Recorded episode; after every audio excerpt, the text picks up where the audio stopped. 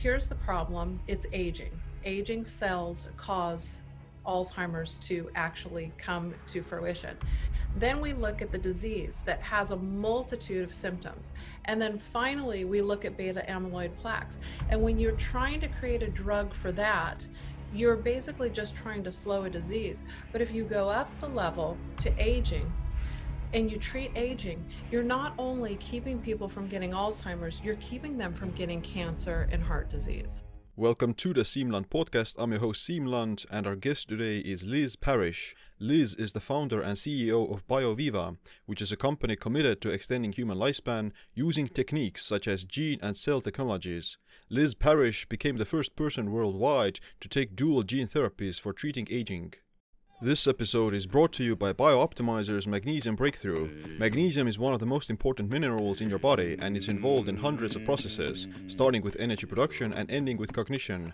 Magnesium deficiency increases the risk of insulin resistance and cardiovascular disease. What's worse, up to seventy to eighty percent of people are not getting enough magnesium because our food contains about twenty-five to thirty-five percent less magnesium than a few decades ago. I think magnesium is one of the few nutrients almost everyone would need more of. That's why I use Magnesium Breakthrough that contains seven of the main magnesium types. It's the most full-spectrum magnesium supplement out there. Head over to the show notes of this episode at siimland.com forward slash 223 to get a link for a ten percent discount off Magnesium Breakthrough. That's siimland.com forward slash 223. Liz, welcome to the show. Thank you for having me. Yeah, it's uh, very, uh, I, I think a lot of people are interested in gene therapy, or it's a very cutting edge thing, and not a lot of people not aware of what it is. So maybe let's maybe start off uh, like um, what what kind of uh, gene therapy are you involved with? Right, so um, just to give people a little bit of background of what gene therapy is, gene therapy is the removal or addition of a therapeutic gene uh, that makes the organism healthier. And so in our work, uh, we look at genes for treating biological aging. So genes that make people younger, and those exist. And so um, this is a really exciting time uh, for people to get involved in the science behind that. So we look at the hallmarks of aging, the things that happen at the cellular level that make people old. And um, we try to target the hallmarks of aging with therapeutic genes that reverse those hallmarks. So we might work with something like uh, telomerase induction. Telomeres are the ends of the chromosomes, and they get shorter as you get older, and we have a technology that can lengthen those.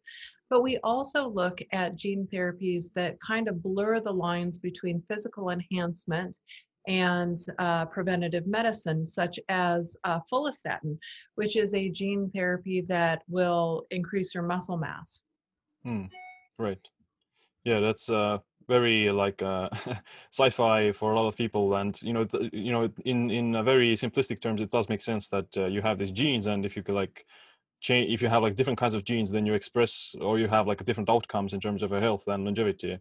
Uh, but, uh, right. So if you look at somebody who is like Usain Bolt, who can run uh, faster than most people on the planet, or you look at someone like maybe Arnold Schwarzenegger, who uh, can uh, build more muscle mass uh, with less addition of um, maybe um, some stimulants to do that than the rest of the population, you're looking at uh, genetic abnormal. abnormal ab- Uh, abnormal genetic construction. So, uh, sorry, just cannot talk this morning. It's still early for me. But um, the so you're looking at people who are enhanced in comparison to the rest of the population. So um, what we would like to do is kind of even the playing field, uh, make these sort of uh, genetic abilities uh, available to everyone so that people are in generally better health, but also look at gene therapies that provide uh, benefit for the biggest unmet need on the planet, which is biological aging. Mm. So a lot of people think that gene therapy is like a, a technology that is... Mm, uh, very new, maybe hasn't been done in humans, but in fact, there's already five regulated past gene therapies for use in humans, and they're considered a one-time treatment for a lifetime cure for some pretty serious uh, deadly diseases. Wow. So um, we're just basically piggybacking on uh, that ability of technology to um, be able to actually use it for the biggest unmet need, which is something more complex, uh, such as biological aging. The mm-hmm. difference between treating biological aging and the diseases that they're treating now are the diseases that are being treated right now with gene therapy are considered monogenic diseases, meaning it's a single gene mutation. One gene has a faulty character, and you can replace it with a healthy copy of a gene and have a therapeutic benefit. When we're looking at aging, we're looking at what's called a polygenic or multiple gene uh, cascading effect that causes biological aging. And so it's more difficult. It will take us longer, but we have, yes, we have embarked on upon trying. Well, uh, yeah, it's uh, worth worth uh, worth the try for sure. Definitely. And I, and I think that we can do it. I think that vastly um, we need to remove our risk aversion Uh, to therapeutic treatment to people in the greatest need. And that will, in fact, um, alleviate much of the problem of translation. So today, we're looking at the biggest embarkment of gene therapy in the world with the Moderna and Pfizer vaccines and the, the vaccine out of Oxford Biomedica. Those are gene therapies. Okay. Those are short-acting gene therapies. They use messenger R N A, and that is a downstream effect of gene therapy itself. So we're looking at four billion people potentially taking a vaccine uh, within the next year. And that is uh, fantastic news because it will turn people onto the technology of the, the potential reparative effects. Now, when we're treating something like a disease state, it's not necessarily like a vaccine, uh, but um, it is very similar. It would be vaccinating you against the processes of aging. Um, but the reason that these technologies could come so fast to market was because they are gene-based technologies. They are gene therapy-based technologies, which is an exact science. It's not like the old science where you take a bunch of small molecules and you try to have a net effect on a disease of a symptom of a disease. This is simply creating the protein at the cellular level that upregulates um, the effect that you're looking for. Mm. So the reason that Uh, these immunizations for COVID were able to be developed so quickly uh, rather than taking uh, years and years of development was because they're gene-based technologies. Okay. Yeah, I think maybe it would be easier for people to also understand, like, how does the gene therapy work? Like, uh, you know, how does how can you change your genes? So to say, like, people think that, you know, they're born with their genes, so how can you, like, edit them? Yeah, so... Um, So, okay, let's just go back to the basics. So the cells in your body have a nucleus, and the nucleus holds all of your genes. So your whole body, actually, every cell that has genes in them have the same genes. But there's something called epigenetics that tell those genes to um, behave differently. For instance, that's why your nose looks different than your lips. Um, and other parts of your body. Those are epigenetic changes that are telling those cells to only uh, upregulate certain genes, okay? So the genes transcribe proteins, and the proteins and enzymes and hormones are what make you. So um, you being male and me being female, um, you know, your hair being a different color than mine, our eyes potentially being a different color, mine are green, yours are probably blue. Um, all of that are how the genes transcribe. It's the proteins that the genes make. And so when we're looking at a therapeutic protein, we're looking at a gene that creates that protein that then upregulates some sort of regeneration. So mm-hmm. what is aging? It's degeneration over time. We degenerate over time. We become older, our cells break down, our mitochondria don't function, our telomeres get shorter, our muscles waste and become less supple. Um, we're looking at genes that then reverse those processes and make make the body more like it was when it was more youthful. Mm-hmm. And hopefully we'll even do better than that. I mean, the the human of the future is not um, synonymous with a twenty-five-year-old today. The human of the future is more than that. The human mm. of the future regenerates faster than they degenerate. Mm. So we become like a we we uh, re- reverse engineer ourselves into like a cell or something. If we take it too far, we, we would we would be um, ultimately healthy. Uh, right. So one of the, the things that is really staggering, people say, well, what does that mean? Uh, what does ultimate health mean? And if you look at the uh, World Health Organization's definition of health, it's actually quite startling what they expect uh, health to be. And it, it is just being in a complete state of health, both physically and mentally. Mm-hmm. And that's something that uh, most people on the planet are not in today. Um, Uh, mental illness is uh, rampant, as are uh, a, a variety of diseases. Mm-hmm. So yeah, so m- maybe it would be like uh, some examples of these chronic diseases. Uh, like you can maybe edit some of your genes that regulate your risk of cardiovascular disease or uh, re- regulate your risk of uh, diabetes and those other things then. Yeah, exactly. So, you know, the biggest killers being heart disease, cancer, and dementias. Um, you know, followed up by um, C O P D, which is which which are breathing disorders, and obviously accidents in hospitals and, and car accidents and things like that are up there, but they are not as big of killers as heart disease and cancer and dementia. And so when you're looking at those, historically, what we've done in uh, pharmaceuticals is create small molecules that have an effect on the downstream effect of those diseases. So, for instance, if you're looking at dementia, uh, often uh, the biggest section of dementia is Alzheimer's. Uh, pharmaceuticals would be designed to try to alleviate beta amyloid plaques. Okay, so there's one example. So those are plaques that start to uh, build up in the brain. Uh, and cause they they think are, are a causative effect of, you know, the cognitive decline of dementia mm-hmm. and Alzheimer's. So pharmaceuticals got together and they said, well, let's remove the beta amyloid plaques from the brain. Let's see how we can do that. But if you look at the layers of, here's the problem, it's aging. Aging cells cause Alzheimer's to actually come to fruition. Then we look at the disease that has a multitude of symptoms.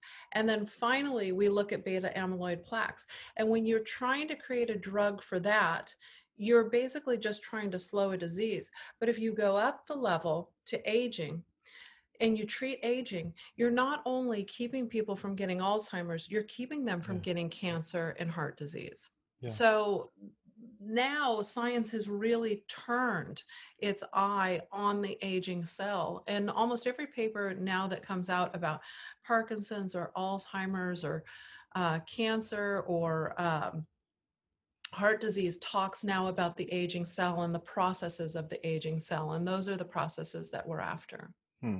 Yeah, that's a big like a paradigm shift that has happened over the past, past few years or so, that instead of looking at the diseases uh, themselves or like the symptoms, Uh, you look at the root cause, which is like aging, so to say, because you, as you get older, then the risk of all the diseases increases, like the risk of cancer and cardiovascular disease and uh, obesity. Those things increase as you get older because of, you know, this grand phenomenon of aging itself. So if you kind of figure out what is causing the cells to become older and you fix that, then, uh, yeah, you can just uh, re- prevent these diseases from uh, getting uh, initiated in the first place.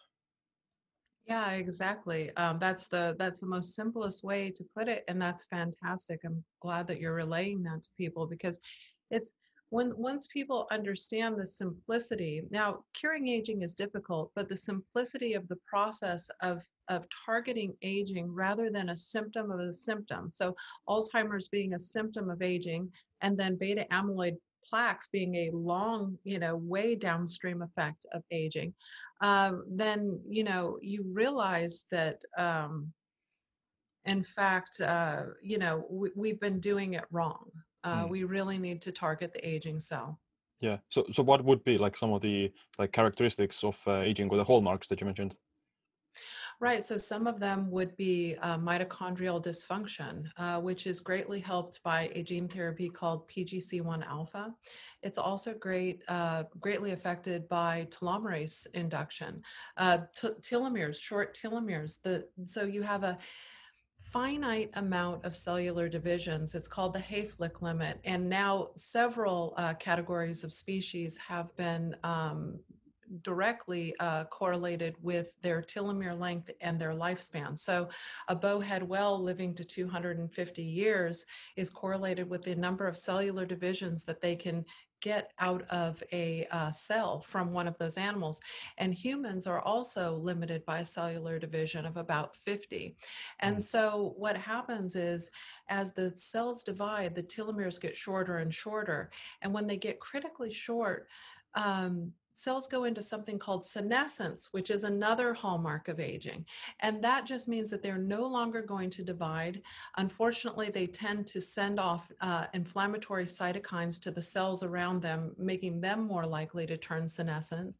And senescent cells are something that we're very familiar with seeing. Uh, you might look at someone who is very old and they have thin, shiny skin.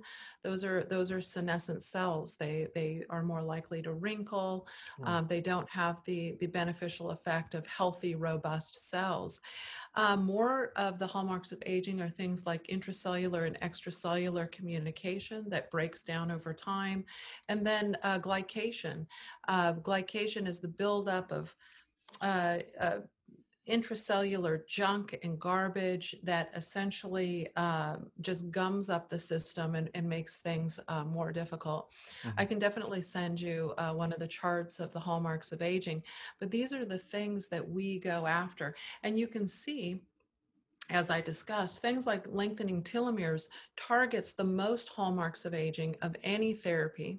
It, okay. it affects uh, the telomere attrition, it affects mitochondrial function, and um, it affects the senescent cell process, but it doesn't target all of them. And so that that has been our uh, work at Rutgers University, to devise the multi-gene delivery system that will target all of the uh, hallmarks of aging. And that's a that's a work in progress. That'll take us uh, many years to do. Okay, yeah. So it's a like a it's a matter of um, you know damage versus repair and uh, rejuvenation. So to say, so we. we get older and the damage accumulates, and we are like the repair mechanisms get weaker and uh, more uh, not not enough, not in, inadequate. So to say that we don't, we are, we're not able to recover from the damage that we uh, experience. Yeah, it's kind of like if you think of it as cleaning your house. You know, when you're young, uh, you might be sloppy about it. Uh, but you eventually get really good at understanding that you want to live in a clean environment. But as you get older and older, it is harder and harder to keep up on cleaning a house. And pretty soon, the roof caves in, the the walls start to leak, the pipes are bursting, and you know you you you need to be able to do all those things. But the cell's becoming older and older and incapable of doing those things. Yeah, uh, but what is like the current um, uh, you know situation with gene therapy? Like a what kind of uh, edits have been made, or like has it, has it, has it been seen to be effective, and how does it affect like people, actual people? Yeah, so we will uh, have some of our first human uh, results this year uh, based on a study that was done with a with our exclusive partner company called Integrative Health Systems in dementia patients. And so we're looking forward to having that released. Um, that should be out by March or April. And um, so far, it appears that the therapies are safe in, in persons, and that um, now we're just waiting to see what sort of beneficial results we can get. We're already seeing some benefits there, uh, but I can't talk too much about that until the biostatisticians go through all the work and, and write the paper. Right. We've got two papers that will come out this year. One of them will be on our research and development with our viral vector delivery method in order to, we're starting to design up to multi-gene delivery system. And the second one will be um, about how how how patients are doing in the, in the first major study that we've accomplished. Right. Uh, and I'm sure like a lot of people are afraid of like the uh, negative side effects or some uh, potential side effects. Like if you mess things up accidentally or something, then uh, you have like some, I don't know, mutations or something. Yeah, well, you know, gene therapy has become safer and safer now than it had ever been before in the past. So in the past, they used viral vectors that had issues and they caused, um, you know, off-target effects.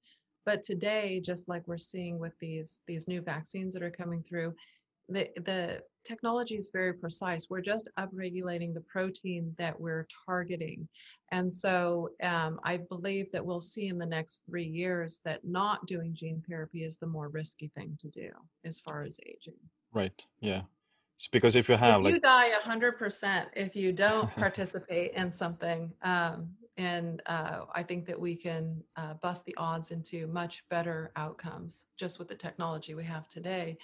But then we'll uh, work that into a more uh, robust technology. And of course, the, the hope is right now, they w- anyone would be happy to stop the process of aging or slow the process of aging. That would be a billion dollar industry, right? But we're really trying to target reversing aging uh, because that would have the biggest impact financially and ethically for the whole world. Mm-hmm. Yeah. And uh, you know, what would be like... Um... Some some of the uh, initial, let's say, ways of going about it, like uh, would everyone get access to it, or is it something only like very select few people get? Well, I I believe that everyone would get access to this technology. It would make it, you know, governments uh, would um, save trillion dollar um, tax issues by by treating biological aging and keeping people healthy and younger longer. Mm. Our workforce would be better. It would work longer. We know that um, from anything from the military to space travel to to just an, an average job here on planet Earth. Uh, the longer you worked work in a trained position saves companies money, you know, so it, it it's not just an ethical thing to do. It's it's a financial benefit to the whole world. So I believe the technology would be made available to everyone. Mm, yeah, yeah, like I, I agree. And yes, it's something like some people, skeptics would be like, that is, uh, that is people want to do it just to live longer and be, you know, immortal or something. But yeah, like I said, it has an ethics thing and financial thing as well. So we would be more productive and we would, you know, just uh, be more resourceful uh, as a species as a whole. And, you know, we would well, progress sure. our, ourselves faster. Yeah, sure. And think about um, how much more we might take care of the planet if people feel more tied to it, that they are going to be here for a very long time. But I mean, people can be skeptical and they could say, oh, people want to live longer. Well, nobody wants to die. I mean, you know, there, there are just basic, like, of course, people want to live longer. Talk to an eighty-five year old who is in stage four cancer. Um, they would wish that they were healthy and they could live longer. Yeah. Uh, but of course, you know, we have to tie living longer to being more productive and, and beneficial to um, this biosphere that we live in. And um, we see time after time that innovation works towards the good of humans. That's why we live as long as we do today. It's why we're concerned about the planet. It's why we know about global climate change is because we're concerned. And mm. so giving people the lifespan to actually tackle those problems and be tied directly to them, not that they can just use up resources and, and die and be gone, um, will uh, expedite uh, a revolution in uh, taking care of this planet. And I mean, we can say that with uh, really um, feeling of confidence because we've seen that historically. The Industrial Revolution is based on lifespan. Every country's um, industrialization and modernization is based on how long people live. So um, this would hopefully uh, benefit everyone in the world and the planet, which then further benefits everyone in the world. Mm. You know, so I I I really believe um, that people work towards the betterment uh, all the time with technologies, that technologies can be used negatively and a few people might do that, but the vast majority of technology is used for the betterment of humans and, and now hopefully for other species on the planet. It's this type of technology that can alleviate um, some of global climate change by, um, you know, George Church, one of our scientific advisors, has looked into bringing the permafrost grass back um, that will actually buffer global global climate change. Uh, we can now grow uh, meat uh, in um, uh, based on stem cell technology, which is gene and cell technology, to to feed uh, people without using, you know, sixty percent of the resources of farmland that that you know raising cattle does now. Um, all all of this uh, sort of genetic engineering is tied to a, a better, healthier planet, and the ability to let the wild come back, to allow, to minimize the use and space of humans so that the wild can come back in its natural way around us again. Mm, yeah, yeah, it's it's so true that yeah, you can use technology in a good way and a bad way, and uh, it depends on uh, how you use it. And yeah, like there's always been like uh, some pushback against all kinds of technologies, like even like the steam engine and rail r- railroads and airplanes, all those things. People were initially very skeptical and um, you know trying to fight the changes, but uh, as the as, you know after a while, like no one uh, no one you know would prefer to live in a like a candlelight uh, sort of uh, environment. Yeah, the, the candlelight environment was uh, really cost prohibitive. You know, people would have to put in a whole day's work to afford a candle that might last for two hours. And now, you know, today we have, you know, illumination all around us uh, uh, that is that is so inexpensive. And that's how these technologies will roll out. At first, it's expensive, and then it becomes really inexpensive because the cost value exchange is just Uh, so great. The value is just way higher uh, than the cost. Then the cost goes down through scale. Right. So, so what would be like maybe the some um, theoretical t- timeline for it? Uh, like when would people be expected to have something like that? Well, um, through our partner, Integrative Health Systems, people have access to these technologies now. But unless there's a study that's funded, and we, we're always asking for people to come forward and fund studies, which we just did. We did a six-person dementia study that was fully funded. And so it was free to patients outside of pre and post testing and travel. Um, the, the, the technology is still pretty cost prohibitive. Um, but as long as we're allowed to uh, collect this data and we keep people going through the system, uh, we will then take the drugs that have the best benefit to trials, to clinical trials. Clinical trials take about fifteen years. So we're asking uh, governments like the U S government to allow us to do testing right here on, on U S soil instead of having to send people to locations where they can get get consensual use. So we can do it the mo- most safely right here in the U S.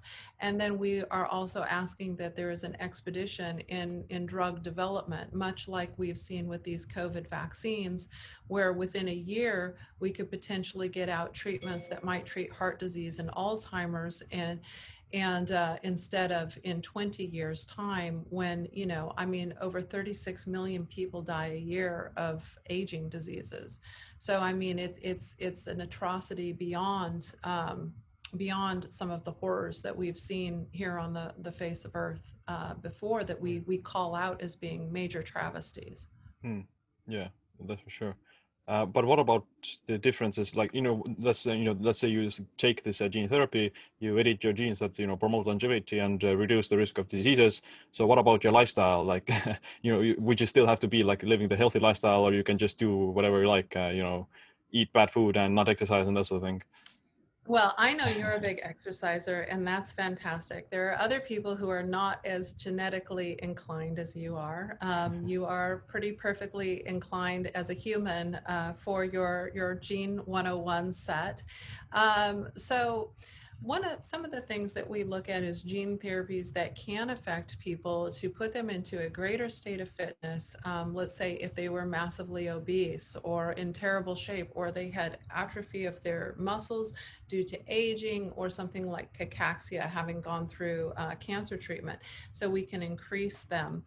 Um, so uh, the the the future human, I hope, Uh, will be active and use their body. And I hope that mo- more people will use their body as we can create more of a robust, healthy, active person out of maybe somebody who was actually quite chronically ill and obese uh, before. But I have to say that we definitely suggest um, lifestyle modifications with gene therapy. Now, we're kind of getting ahead of ourselves. We are at the very beginning of this. So we know we can increase muscle mass, and uh, we can assume that we can decrease o- obesity, but we're, you know, we don't know if this technology is a curative effect yet, or if more genes need to be involved in making it happen. So let's not talk about it like we've already solved the problem.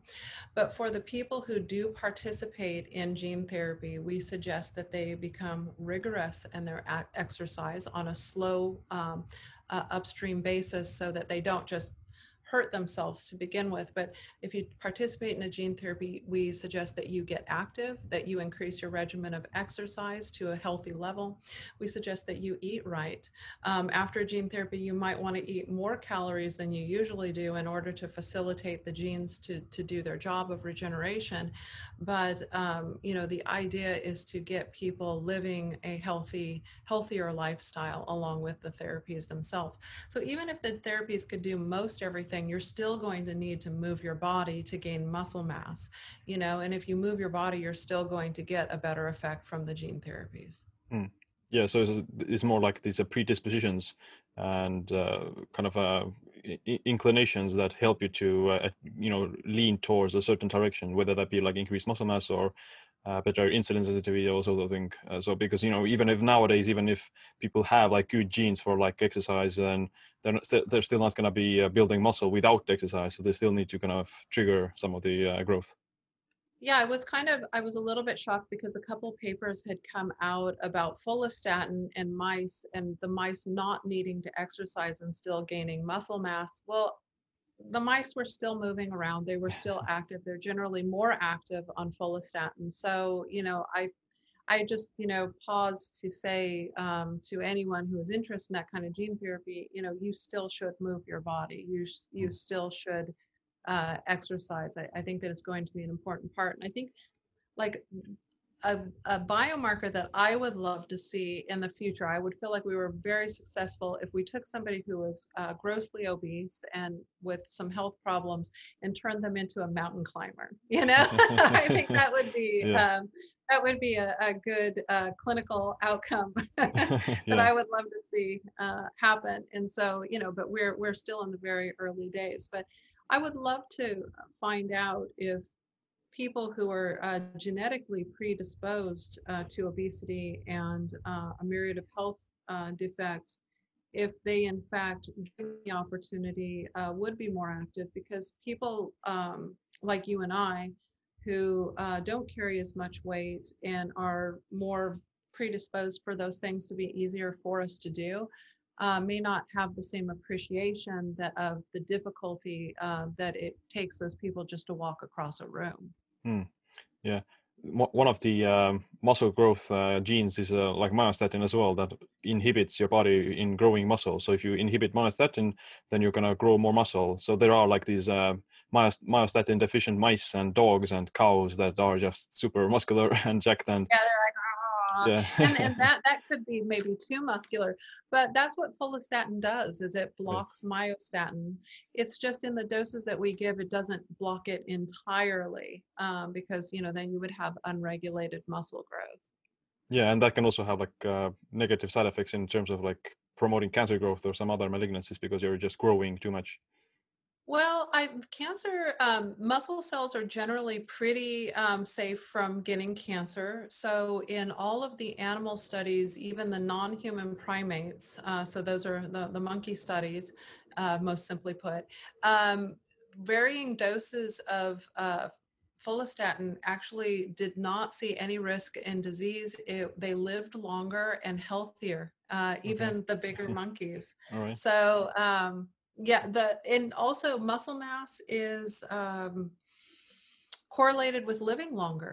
I, yeah. I don't know if you know that. So the more muscle you have, it's kind of like this, it's a very sacred uh, store of energy for the body. So if the body was to get really sick, you know, muscle can be broken down as a nutrient to the body. So as we get older, um, the ability to get through illness is really important. So some amount of fat stores is important to your to older people, definitely, and and so is muscle.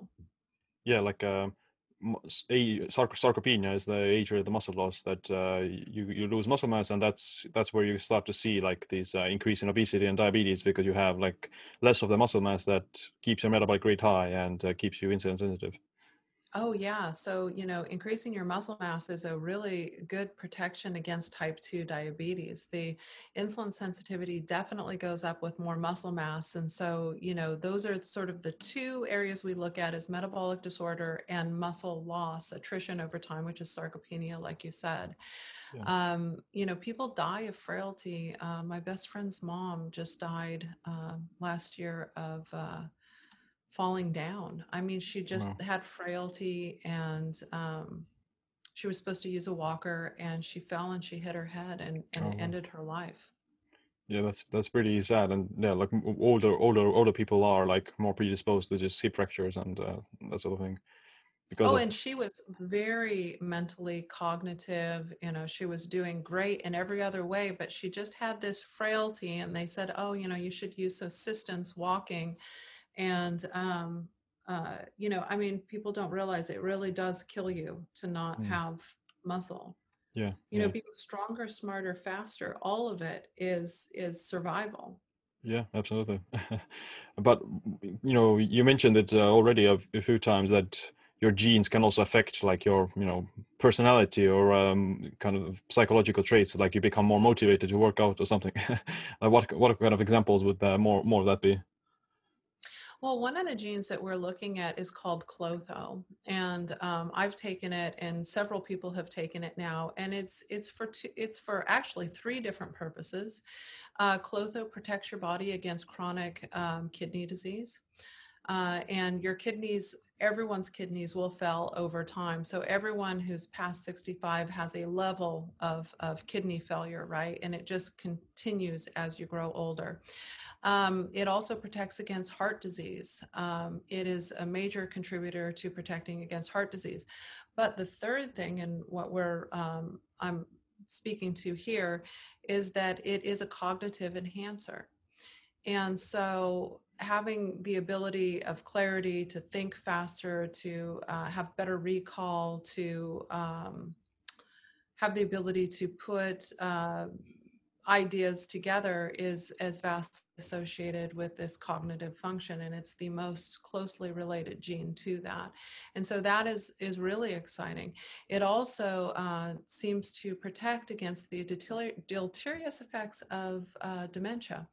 So um, in people upon autopsy uh, after dying, uh, whom they saw had a massive amount of these beta amyloid plaques that we talked about being associated, the gunk in the brain associated with Alzheimer's, um, the people who didn't have the uh, cognitive uh, De- deleterious effects. People around them didn't know that they had Alzheimer's because they didn't have the uh, cognitive um, association with, with the things that happen traditionally with Alzheimer's, had upregulation of Clotho. So it protected the brain against those uh, cognitive decline. Hmm. That's nice. so, but can, yeah, can, yeah. can you, can you like uh, change maybe like your, uh, way to like learn a particular skill, like a language, or uh, maybe learn your um, yeah some other some other like a mental skill, like in terms of like, is it like very specific, or is it just general? If you increase your general cognition and intelligence, then you can just see any better imp- improvement in all of those things. Well, this is what we're we're hoping to find in, in these studies. You know, first of all, we be we will be looking at people who are um, already um, in cognitive decline, and we're looking to see if we can improve that cognitive decline. And then as we go, I've, I've said this a million times, um, these gene therapies will be used in younger and younger people. And then we will be able to see if uh, those who get a gene therapy who don't are not treating an already substantial disease uh, will have a better cognitive effect and be able to learn tasks faster. Uh, mice definitely can. So they saw an improved uh, cognition of about twenty percent after the upregulation of the protein. So that's twenty percent smarter. Think about okay. it that way. And um, for, I know that for me and a lot of other people, we're very interested in, in that effect. Mm. What, what kind of would be would be fantastic, you know. Um, one hundred percent sure. would be better. Yeah. But you know, those are technologies that we'll get to, or or learn how to devise out of the same technologies we have today. Yeah. So what what kind of uh, gene therapies have you taken personally? I have taken uh, the telomerase inducer and the myostatin inhibitor, so the follistatin and the hTERT. I took those in two thousand fifteen upon launching the company. Um, I did not want to have a company that we were giving out uh, therapeutics or trying to design therapeutics for humans that I hadn't participated in myself. And um, I've also taken more recently the, the Clotho and the um, P G C one alpha. Hmm. Okay. Anything that you're excited to try out in the future or expecting to try?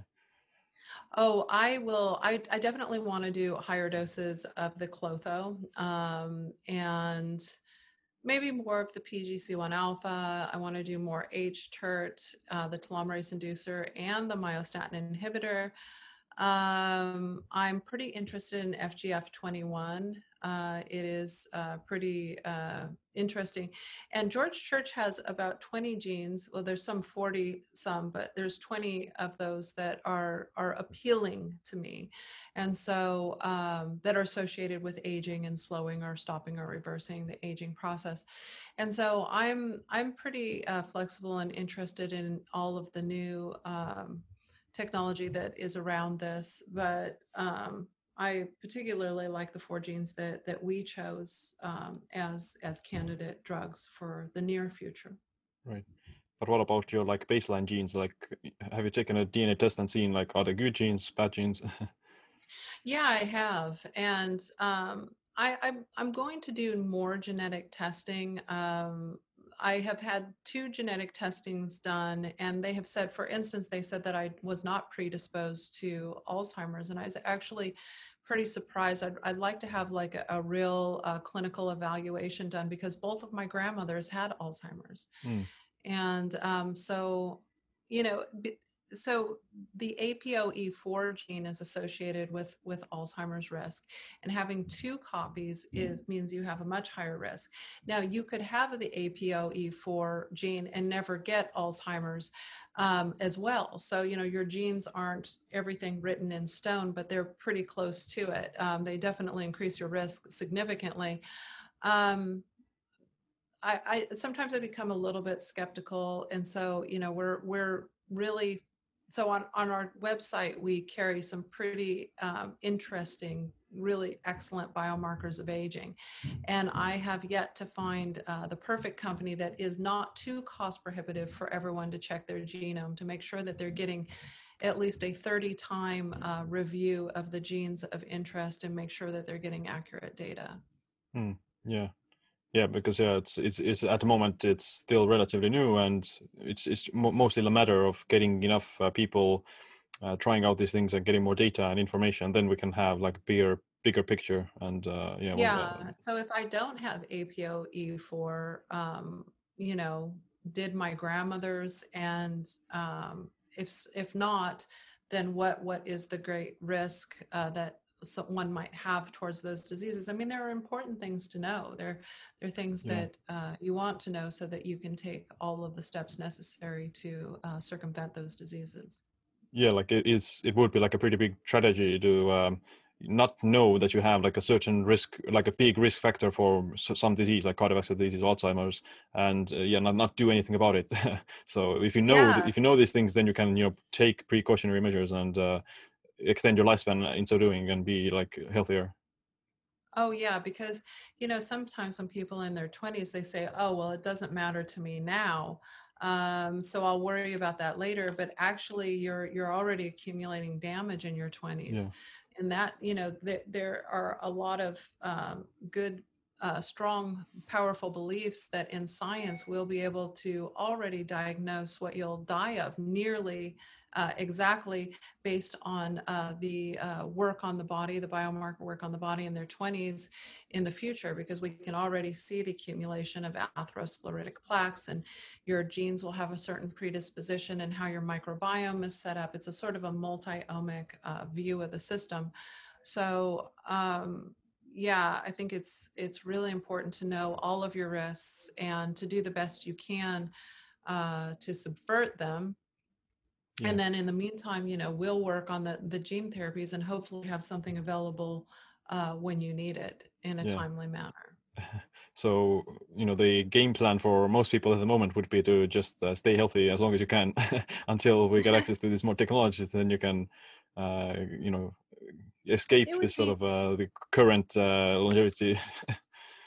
Yeah, the longevity velocity, I think yeah. they call it. So, I, you know, the best thing to do is do a lot of testing, learn about your genes, learn about yourself. And then, you know, when it comes time and you're interested, then companies like ours, you can dump all of that health data on us and then work with partner companies to get access to those type of technologies uh, that might benefit those those hallmarks or biomarkers that, that you're experiencing.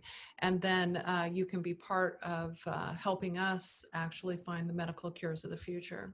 Yeah, well, that's exciting uh, things. And uh, before I ask my last question, uh, where can people learn more about you and your work? Oh, well, you can go to bio viva dash science dot com. Uh, we have a new website up. It doesn't have all of the information that the old website had up. It's more of a uh, shopping experience for, for biomarker tests. But you can uh, you can lear- look at the web. You can look at our website. Uh, you can go to integrative dash health dash systems dot com. They're the company that does the consensual use gene therapies. And then um, essentially, if you just wait and watch, in the next few months, uh, we should have uh, our first uh, research and development paper come out on uh, regenerative gene therapies. And we will have our first patient data. And we will release all of those on the website as well on our social media. So you can find us on Facebook and Instagram and, and Twitter. And um, yeah. Sounds good. We're going to put all the links in the show notes. And uh, my last question is, uh, what's this one piece of, of advice or habit you wish you adopted sooner? Oh, my gosh.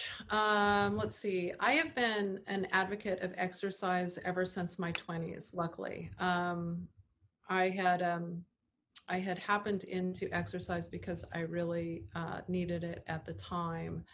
And um, so that I'm glad that I've had, um, gosh, my gosh, sleep is really important. And COVID has been wonderful for my health as far as that goes. Um, I think that just recently, um, ironically with COVID, um, I've been a vegetarian for, for decades.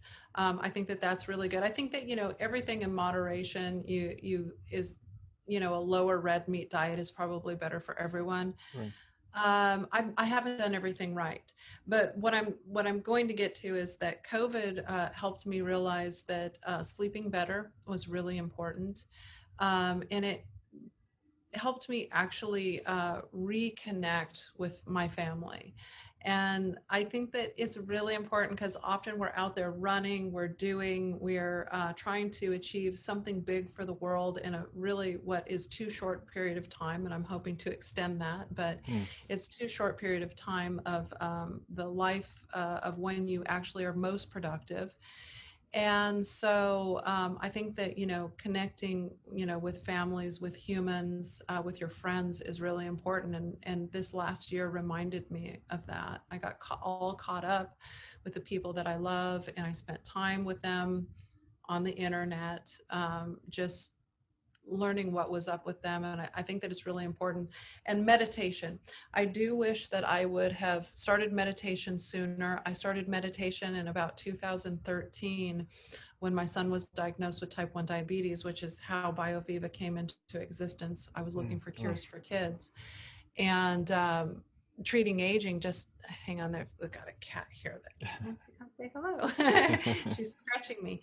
Um, that treating aging actually expedites cures for kids. And so that's how we spun into being an aging company. But um, meditation is definitely something that I wish I would have done sooner. Mm. Yeah, absolutely. Good. That's all good, good advice. And uh, yes, uh, yeah, a lot of the times people um, tend to take these things for granted, and especially like even like social connections, those things are have been found to be uh, beneficial for longevity, and uh, people who have like families and the friends, they tend to live longer. Oh, sure. And they're, and they're happier, I think, yeah. because, um, you know, you're, um, you have, you have an open line of communication with people who love you, with, with people that you can talk about, you know, the inner workings of your life, and, um, uh, rather than, uh, just maybe superficial things. And it's just really so important to have that in your life. Yeah. So yeah, definitely work on your social communication skills, because the world really, we don't have a future. Even if we lived a really long time, if we can't get along, we don't have a future. And so, you know, the the trolls of the internet and those kind of people, they they will they will fall by the wayside because their um, social life is unhealthy. yeah, yeah, that's they good. Need to improve it. For sure. Well, it was like really good uh, to talk with you, and uh, yeah, looking forward to your future work. Thank you. It was great to, that you had me on. Yeah. What a nice, what a nice uh, break in my day. All right, that's it for this episode. If you want to support us, then leave us a review on iTunes and the other social media platforms. You can also share it with a friend. If you want to learn more about the topics that we discussed in this episode, then check out my new book, Stronger by Stress. But on that, thanks for listening to this episode. My name is Siim. Stay tuned for the next episode. Stay empowered.